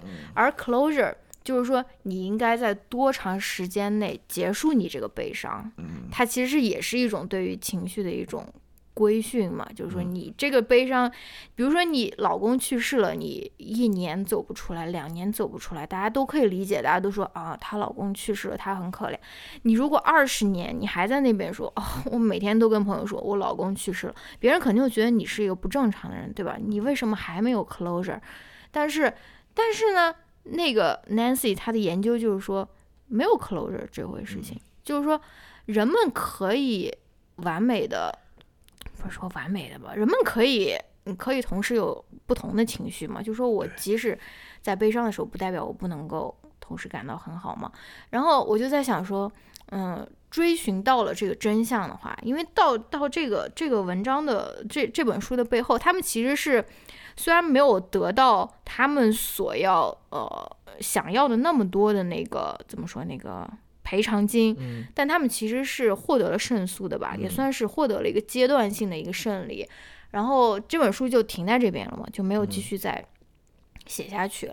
我觉得有一个非常有趣的，就是可以去继续写的一个角度，就是说这个 closure 到底有没有给到他们？就是说你这个判罚出来了。嗯嗯，虽然可能很多方面都不尽如人意，但是整体看上来算是一个 fair trial，就说是，但是你们会觉得说这个事情就放下了吗？或者说是，呃，我我会觉得很有意思，就比如说是西方社会和东方社会，他们会不会有不同的这种对于 closure 的这种看法，对不对？嗯，好了，说太多了。嗯。好，那我们转换到下一个话题。转换到下一个话题，就是关于这个 ghosts。ghosts 我还我想放到最后再谈。我跟你讲，这个有有人写了这个这个提纲，不是不是，我是跟你商量下一次的。就是这个提纲是需要两个人都要看一下的，对不对？你不能说啊，你就放在你那边不要看了。然后呢，你又对我的这个流程提出很多的质疑，对不对？以后我们这个提纲，我们这个提纲也要进行一种协同写作。然后起码你要看一下，你说啊，这个可不可以？然后哎，我是有这种权威的，对不对？然后但是呢，我到这边 Q 下一个流程的时候呢，却又得到了一些那种 resistance。好吧，好，你你说吧。关于鬼魂的是吧？哎，你刚刚本来想说什么来着？没有，我觉得可以没呃呃，就是我另外一些吧，但是这个顺序不是那么重要了，都可以，反正是单独的点了。嗯，那就咱们就谈那个鬼魂和灵媒这个事情吧。嗯嗯，那就说一说。首先，呃，我看到很多人在那个评论，就比如说豆瓣的评论里面，都会讲到说，呃，有的人会说，我们那个协同写作里面也有人提出，就是对于这个。啊，灵媒或者鬼魂的事情好像不太能理解，对吧？也有人说看到这个故事还挺害怕的，对吧？挺吓人的。但是对我来说，其实我觉得挺正常的，因为我从小不是说到大吧，就小时候我还接触过这些、这些、这些事情。我觉得可能是，我不知道大家可能多多少都会，比如说烧纸啊这些什么。烧纸算吗？呃，那也是跟你的祖先的一种交流啊，一一种沟通。当然，它里面那些很夸张的我没有遇到过了，比如说最后一个讲被二十几个人同时灵魂那种附体的那种，呃，那个有点夸张，不是说夸张，在我你来说是很夸张，我从来没有听说过这种事情。嗯但是像灵媒这个事情，我是听说过的，而且我妈跟我讲过，好像以前小时候，呃，就是。邻居家吧，好像请了一个那种灵媒，还还还挺准的。就是你过去，呃，跟他说你想见谁，然后他就会让那个人附体，然后通过他的身体来跟你进行交流之类的。所以，我我对于这些故事觉得还可以，没有那么夸张。嗯，但是，我想我们就来讲一讲，就是。他为什么要花这么重的笔墨去写这些东西，以及说甚至把他的这个书名都命名为对对，以及说它的意义到底在哪儿？嗯啊，当然，首先，呃，我们那个行动写作里面有人提出来说，作者到底信不信这些东西，对吧？嗯，因为这我我我们也都认为，作者信不信其实不重要嘛，因为他是在记录别人的生活、别人的观点和看法。嗯，那么首先我想说的是。这么大量的这些故事在这个书中，其实你一方面就说明，呃，日本社会至少在东北那个乡村，嗯，这样子一种文化还是非常普遍的，是的，很普遍就存在的。嗯，我没有说它好或者不好或者怎么样，嗯，我想谈一谈它的意义，它在灾难中所，呃，它的作用，它的功能。嗯，我觉得有三点嘛，我总结了一点就是我们谈到的一个 closure，嗯。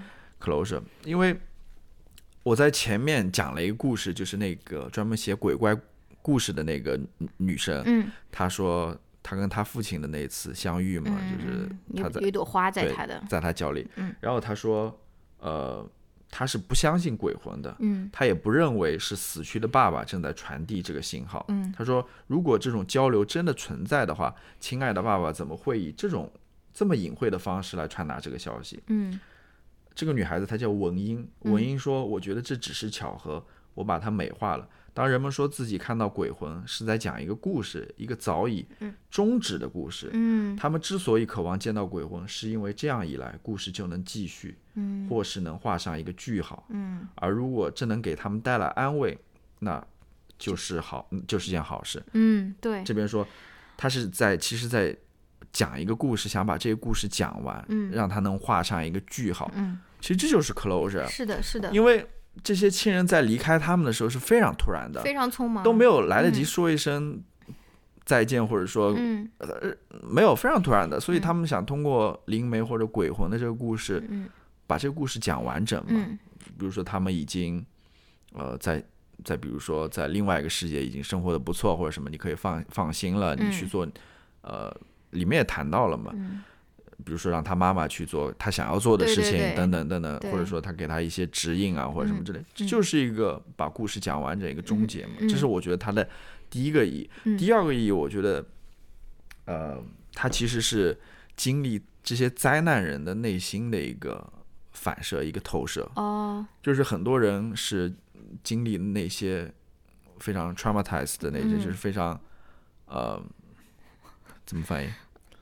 非常悲伤、悲痛的那些 那些事情吧，那么人肯定有一个应急的反应嘛，他就会看到那些非常可怕的那些东西。我不知道，我不知道我讲的清不清楚。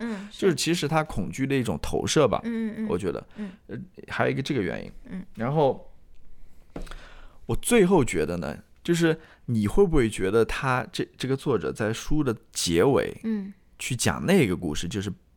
那个人同时被好几十个灵魂附体的故事，你会觉得有点奇怪吗？他为什么要以这样一个故事结尾？你说吧。我说。你刚才在考我的我没有考你，我没有考你，我不知道你有没有想过这个问题。我的意思说。那很明显就没有想过嘛。没有想过也没有问题，我的意思。嗯嗯。但是我是这么想的，这是我的个人想法啊，就是。包括最后那个故事，以及前面讲到那些所有关于鬼怪的故事，关于那些逝去鬼逝去的人的呃灵魂的故事。嗯，我我认为啊，这个是作者在给死者一个声音。嗯，他其实如果说要说，呃，这个作作者在这边全面讲述这个灾难的话，他连这些死者的声音也给进去了。哦，因为你看最后，他其实是好多那些死去的人在那边讲故事嘛，就是他们 为什么会复生，以及他们的死之前的故事等等我觉得他们是给这些死去了的人一个声音。哦我我我我是这么理解的。嗯呃，我印象最深刻的是这本书的最后一一段，嗯最后一段是讲的那个和尚他老婆，嗯对，和尚怎么有老婆？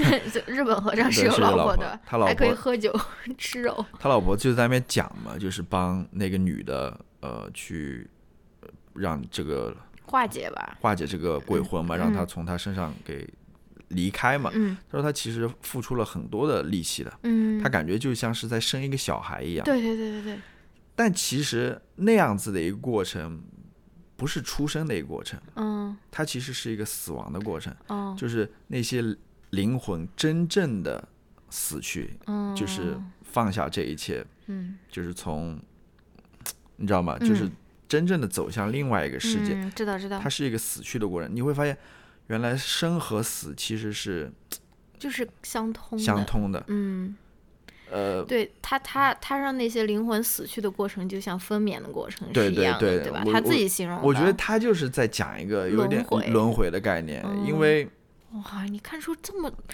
这么深邃的，没有没有，我我我是想到我我我会想到很多东西了，嗯呃一个轮回的感觉，生和死嗯刚好一个放在结尾这种地方，我觉得是非常好的。嗯，这个对，是的。嗯但是我又不得不想到这个作者的愤怒，啊，你说作者就是对这个很愤怒啊，他觉得说，啊哦，你们 make sense 了，你们通过这一场灾难，你们了解了宇宙运行的规律，你们参透了生死，你们觉得说，哦，这一切都这一切都 make sense。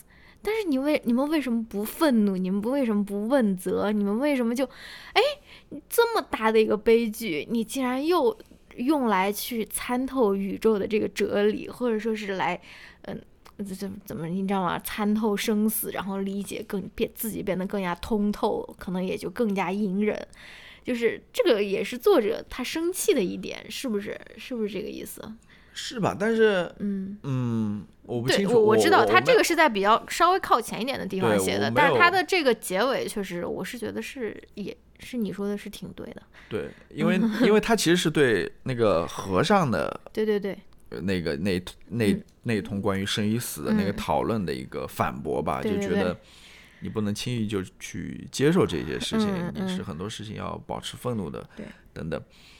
呃，当然其实也不矛盾了，嗯就一方面你接受这个，比如说你自己亲人的离去或者嗯什么，但另外一方面你为他们去寻求正义，其实这个是我觉得是不矛盾的。嗯其实很多时候很多事情都是不矛盾的，我觉得。嗯嗯，对然后对，其实这也是我想说的。他其实，嗯，你你表面看上去他在写鬼啦，他在写嗯幽灵，他在写镇魂，在写这种灵媒，他其实是在写活着的人的。嗯就是说，通过他们对于这种跟鬼魂交流的这种渴望，或者说是对于这种 closure 的这种寻求，他其实是在写活人，他们是怎样面对、怎样体验这一场灾难的。因为，因为我们作为读者，我不知道嗯大家大概都没有过这样悲剧的一个体验吧，就说是大地震、大海啸，然后有人家里面可能就是那一天就是只剩下一个人了那种。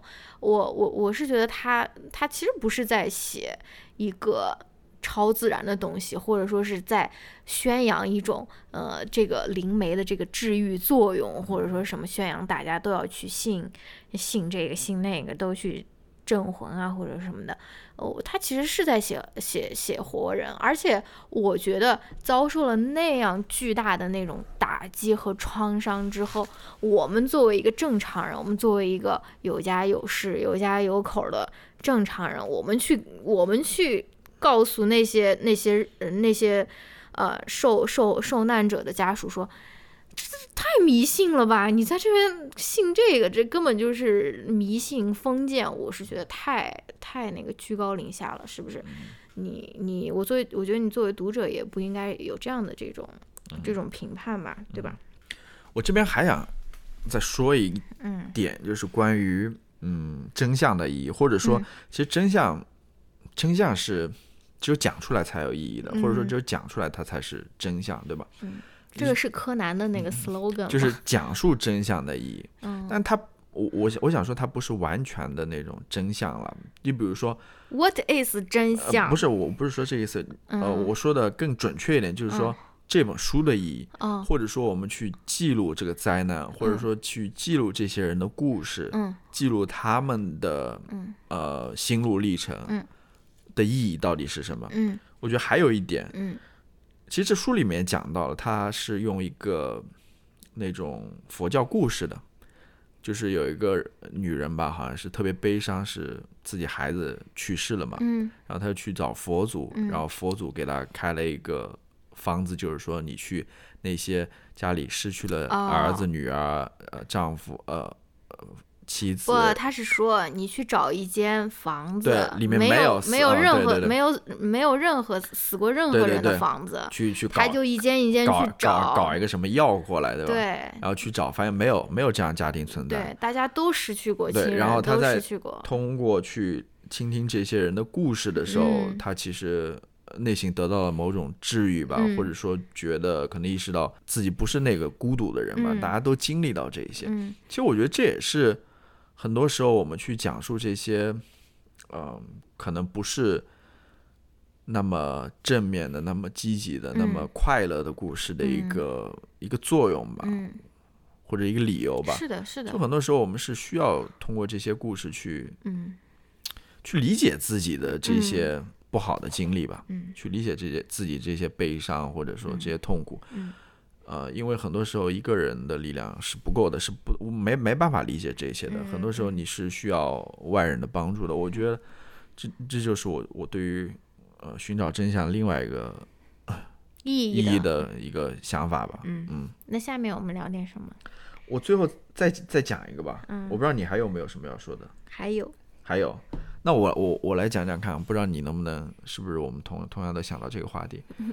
就我前面讲过很多，就是呃日本社会或者日本文化当中这种呃顺从，嗯，这种服从，这种隐忍的这种这种态度啊，嗯，这种特特质，嗯，就这种特质，其实，在除了我们前面谈到的那几点之外，嗯，在另外一个地方也有体现，就是那个作者在谈到日本的这个。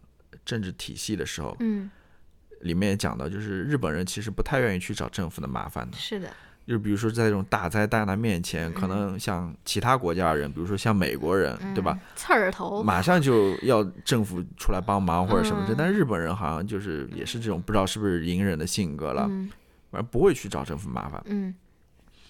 然后我就想到嘛，我就想想到一个问题，就是说，你看到过日本人上街游行过没有？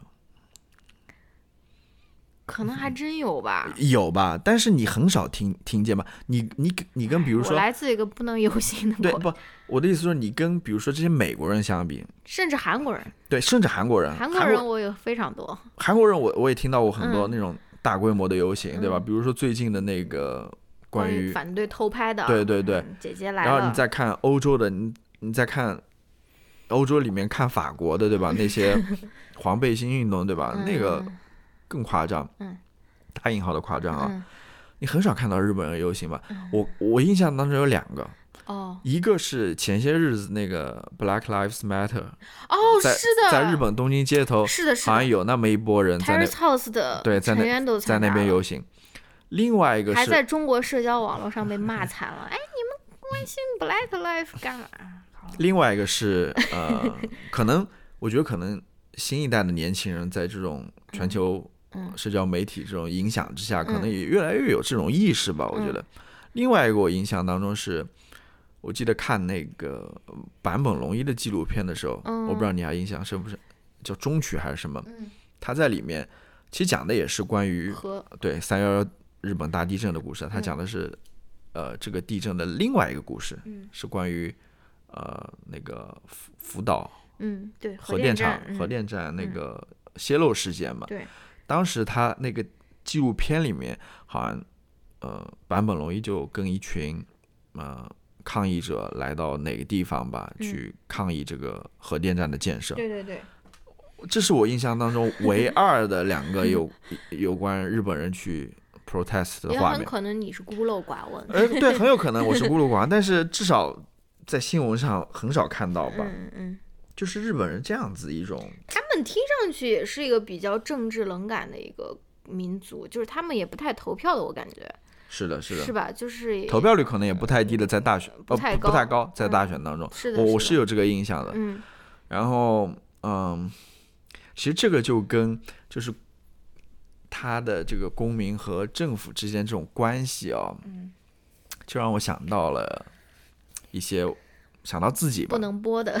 想到自己吧，嗯，就我们经常现在也在很很多时候在说的一个，就是，呃，那那句话怎么说的？就是大家都鸡蛋和石头的。不不不，就是大家都会在一些事件下面发表，就是替政府着想那个替主子分对替主分忧这个。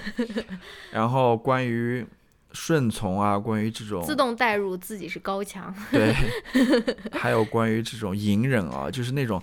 中国文化里面那种中庸之道，儒家的对那种和谐思想，对吧？嗯，然后，然后再再再再说一点，就是那种俗语里面的，比如说像什么“枪打出头鸟”，是不是？嗯嗯。然后参加游行的肯定就是暴徒，对吧？就是在我们我们的生活当中，其实也有很。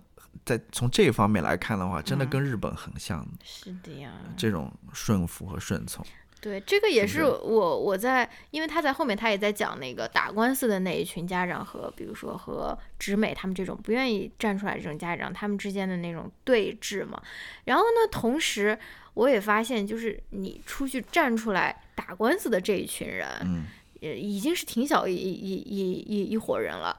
他们之间也是有非常激烈的这种，不是说不是说冲突吧，就是观点的这种碰撞，是很 chaotic 的。就包括他们要赔多少钱这件事情，有些人就说我们要赔多少钱，有些人就说孩子的命怎么能用钱来代替？就是就是这种站出来，这种表达。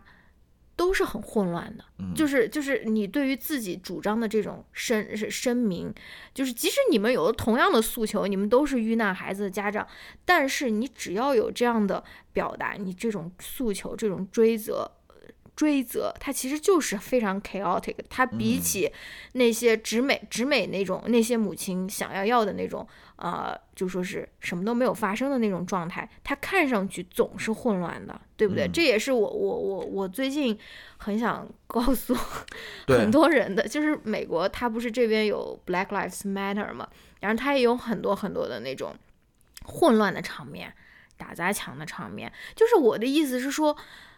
这个并不能抵消这个活动，这个这个这个发生的意义，因为如果即使你是发生，即使是那么小的一群日本的隐忍的家长们的发生，都是 chaotic 的。你不要想到一个波及全全国的一个政治活动，它肯定是对我我讲的 chaotic。我讲的更明白一点，就是民主本来就是非常混乱的。是的，是的，是的。但是。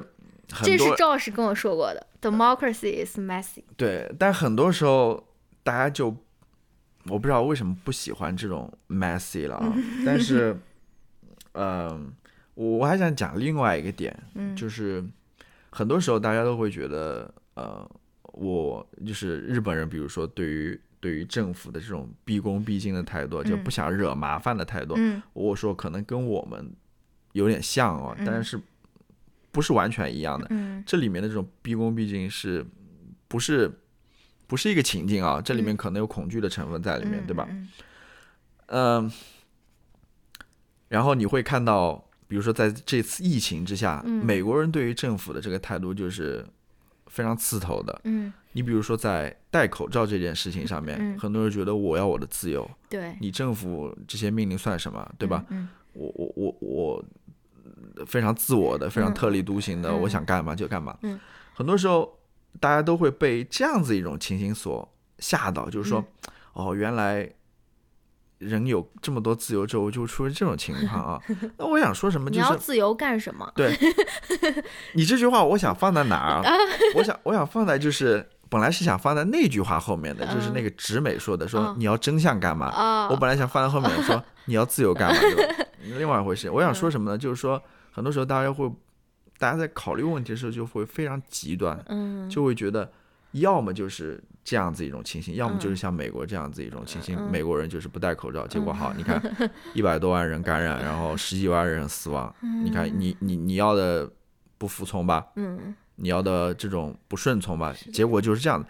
但其实不是这样子的，很多时候，很多人都是其实既是戴着口罩，同时也是反对着政府的。你比如说像嗯那些上街去参加那个 Black Lives Matter 那些人，嗯嗯嗯他们是很好的一个结合，就是说嗯，是是是是是，很多时候你不要很极端的去考虑一些问题，非黑即白的考虑，对，不要非黑即白去考虑问题。很多时候它是有中间这么一个解决之道的。是的，其实，呃，对，说的挺好了就是对 这本书里面还有一个例子，啊，我想到的嗯就是关于呃要不要保存那个大川小学的遗址啊，的，那个我也想说，是？吧？那个也是很好的一个故对，事，很很好，很好。他最后那个解决办法非常好，是是，很多人说要推掉它，嗯很多人说要保留它，当然嗯意见大家都有了，嗯想法就是原因大家都很清楚了。嗯，但最后他做出了那个事情，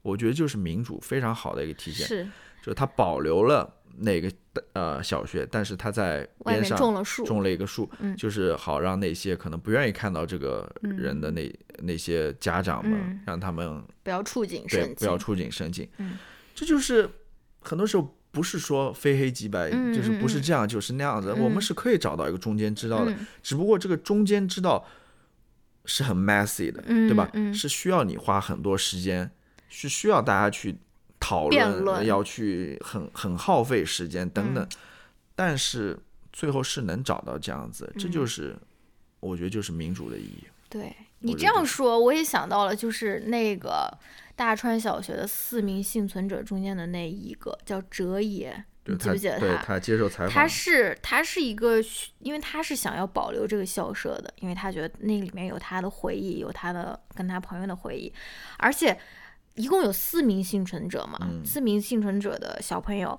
然后有三名都是销声匿迹的，只有哲野一个人是出来接受采访，然后去做那种演讲，甚至成为一名有点像社会活动家一样，他就去各个场所去给大家 advocate，就是说为什么我要保留这个，这个保留这个建筑有什么意义，一个幸存者的角度来说，而且我我又想起一个细节，就是那些其他的父母对于那三名幸存者的一个态度，就是另那三名幸存的小朋友的态度，就跟他说：你们永远也不要说这件事情，嗯永远也不要谈论自己的经历，永远也不要。可能他们觉得这样子，他们就会不去想，或者说是或或者说是去忘记忘记那段经历，或者说是什么吧。他们也可能，比如说是保护自己小孩的一种方式，就是嗯可能会。呃，比如说他小孩出来讲，可能会受到外界的一些批评，说你为什么要讲这些事情等等，就可能也有一种保护的心态在里面。反正对对，因为我当时看的时候，因为哲也很小哎，他二零十一一岁吧，二零一一年的时候，他是应该是高年级的话，那他也是很很很小的一个小朋友。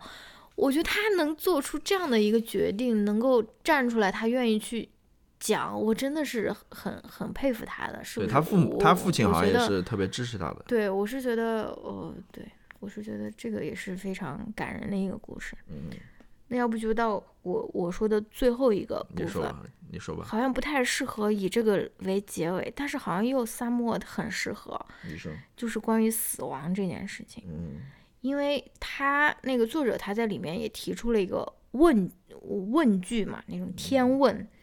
他说：“如何活在死亡的统治之下，却又不屈服于他的淫威嘛？”嗯他其实在这边是在说这些这个村子里面的居民，或者说是日本人啦，因为日本人他是常年活在这个死亡的这个淫威下面的，死亡的统治下面，因为他们知道他们就是会有很多的地震，有很多的这个。嗯，自然灾害嘛，所以他们头顶就相当于是永远是悬着一把剑的那种感觉，嗯你不知道它什么时候会掉下来。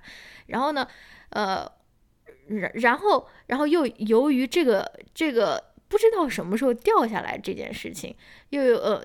就是由于很明确的知道这件事情会发生，但是你又不知道它什么时候会发生，而它一旦发生，你就可能无缘无故的就死了。即使你的这个保护措施做的再好，你这个防灾体系再周全，你也可能非常就是突然的你就死了，对不对？这个呃，我好，我在这边插一句，我觉得地震这种灾害和其他灾害还是不一样的。嗯，就是我在看这本书的时候，我一直在想，嗯。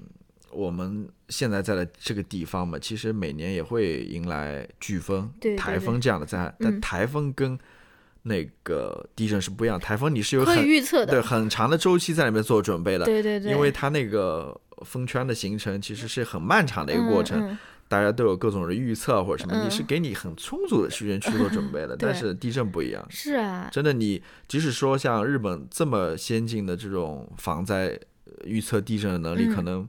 几秒钟吧，我觉得我不知道了，甚至说根本就无法预测的，对吧？嗯，但是哦。我这么说，但后面的海啸应该是可以预测的，比如说来地震，后面肯定会来海啸。那你接着说。对啊，我就是在想说，他其实这个问题，他是在问，比如说日本人吧，就是说我们如何在头上悬有这样的一一个剑的同时，我们过好自己的生活，又不受到他的支配嘛，对不对？就是因为我们知道，很可能明天地震就来了，就很可能我们的生命非常 random 的就终结了，对吧？但是我读的时候，我就在想说。那其他人不也是这样吗？对，就是虽然我们没有这样明确的一个灾害在这边引导我们，或者说是非常明确的一把剑悬在上面，但是每个人真的都可能非常突然的你就你就死了，对不对？就是说每一个人都有呃莫名其妙就死了，突然就死了的这个可能性。我们其实每一个人都是受到。死亡的支配的，不管这个死亡是来自地震、来自海啸，或者来自疾病，或者就来自一个非常突发的一个事件，但我们如何能够在这样的一个，又讲到特德江的那那那那那一期了，我们怎么样过好自己的这个生活？然后我就我就想到那个，就是啊，我也忘了是，就是有一个，也是一位那个遇害者的，呃，受难受。受害者的，嗯，那个家家属吧，他去那个找那个和尚僧侣，他去问这个问题嘛，就是这个活着的意义到底是什么？到底到底应该怎么活？尤其是我现在小孩死了，我到底应该怎么活下去？就是你觉得这个僧侣应该是有答案的吗？那他们修行那么长时间，他们不就在？不就是在在思考这个这个这个问题吗？但其实他们也没有答案。那个人说罗马教皇也没有答案。对，就关于什么时候会死去，不是什么时候会死，就是生命的意义是什么？就为什么活着？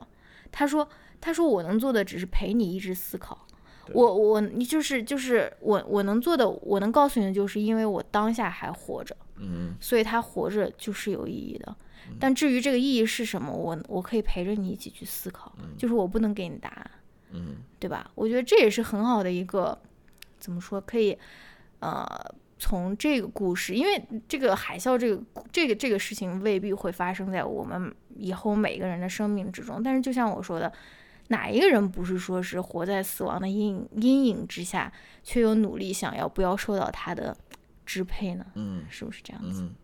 是不是很深刻的一个思考？是是，嗯，就是你你对于这个问题很抽象、很形而上的一个思考了。那我来补充一些比较呃形而下、比较 practical 的一些想法，就是大家都做好预防嘛，做好体检，做不不呃对，也是了，就做好准备嘛。就是呃，这个对于无论是说对于个人也好。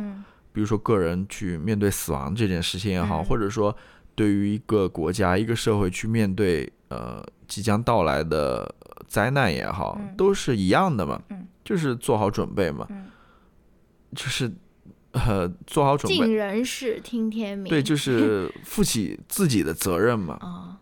这里面我想到的就是关于这一场疫情嘛，在美国这个语境之下，戴好口罩，对吧？你不要。就是保持这种社交距离，不要去搞 party 嘛。你你你你去 party 里面，去酒吧里面去嗨，不就是 对自己很不负责？说的不好听一点，就是去送死嘛，对吧？然后你政府也是的，你政府对于这些灾难，你也要做好准备啊，你也要去制定详细的那种计划，嗯，然后做好这种防疫的准备，就是去及时的去监测这些灾难等等，嗯政府也要负起责任来，嗯就是所有人都要负起责任来。嗯我觉得如果还有什么能从这本书或者这一场灾难里面学到的，就是大家要负起责任来。嗯呃，灾难前要负起责任来，灾难中要负起责任来，灾难结束后，如果遇到了什么不好的事情，或者出现了什么呃问题，嗯，大家也要负起责任来。嗯在这个书里面，这些政府部门官员或者说那些教育局的官员，就是没有负责呀，他们哦就一直在那边想躲避这个责任，想逃脱这个责任，嗯，想在那边掩饰这个真相等等，就是你好像比我要积极、积极和乐观很多。我就是意思是躺平 反正都要死的。就是我觉得不是我，我有了，我是那种嗯活在当下嘛，对对对吧？还是落脚在积极的积极的部分。就关于责任这个事情，其实我本来想谈一谈的，嗯就是我觉得日本人也挺挺有意思的。嗯呃，我不知道，我我不能了解他们，嗯我我 我我不理解他们，就是我对于日本所知道的太少了。嗯呃这个就他们对于责任是怎么看待的？嗯比如说个人在家庭当中的责任，或者说政府所要负责的责任等等。但是我我想谈一谈中国这个语境啊，算了，不谈了，消耗了。不谈了。没有，我就讲一讲我们个人吧。嗯我觉得我们，嗯、也是最近吧，我觉得大家才开始，呃，鼓励大家都去，呃，负起责任这件事情。就是我，嗯我回想我自己的小时候，我就觉得责任这个事情，在我成长过程当中没有多少提起。那你知道是为什么吗？就是因为我们的这个教育就是奖惩分明的，它就是奖励好的行为啊。你负责任的话，你肯定是嗯做了什么错事了。你而你你你你如果做错事，你就要受批评。你你你，所以大家就是想要掩盖你的这个错事。即使你做了错事，你就不想负这个责任，就是想要说让让让他过去。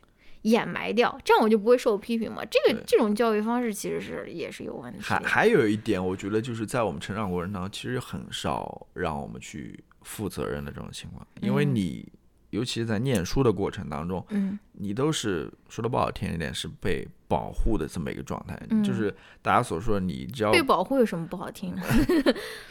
但是我觉得在这样情况下，我觉得是不好的，就是哦不要哦像那种叫什么花花朵一样的哦人那种嗯嗯被保护的很好的，就是你是需嗯，要哎，就是我我的意思就是说，大家都会说啊，你只要关注你的学习就行了，你其他事情都不要管了，对吧？哦哦哦呃，哦，家里所有事情都给你安排好了，嗯以至于这种情况，其实不仅仅是在上学这一阶段，你马上发现你成年了，你走走走走入社会，你也会发现，你的婚姻也被安排好了，你你所居住的地方也被安排好了，对吧？你可能你的工作也被安排好了，嗯，就是挺好的。不是，我我我是想到这些了，就嗯是那种承担责任的情嗯况，其实没有学习去嗯如何承担一个责任吧。其实就是你所说，承担责任并不是多么天大的一件事情，嗯不是说对吧？嗯，突然想到这一点，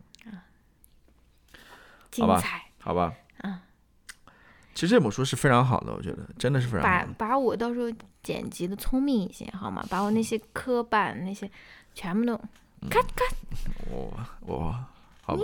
你做一个精简一点，可不可以？精简，delicate。你你想剪的更像人一点呢，还是想我想想要剪的的就是那种干货满满，就是连珠炮一样，就像那个 YouTuber，就是 我们经常看的那个大量的输出，短时间内就是最好这个速度也那那不就密集，然后你就可以继续卖一卖，这就凸显出我的那种优异。唉，really？，好吧，我我不知道有没有人听到这儿，没有的话就太可太可怜了。太可悲了。反正这是，反正我我觉得我们聊的非常开心了，我觉得嗯该聊的都聊了。我觉得这本书是非常好的一本书，我最后还是会推荐大家去看一下这本书。我觉得你可能看了之后不一定得出是跟我们一样的想法了，嗯这其实不重要了。就嗯它里面是有很多内容在里面的，它关注了很多东西，嗯多多少少都能带给我们一些思考吧。嗯然后不要忘记我们啊、下一期要读的书，我会放在 show notes 里面，感兴趣的还有抽奖哦。对，还有抽奖，嗯对，去关注我们我我们的微博，嗯好吧，那我们就聊到这边，下期再见，拜拜拜。拜。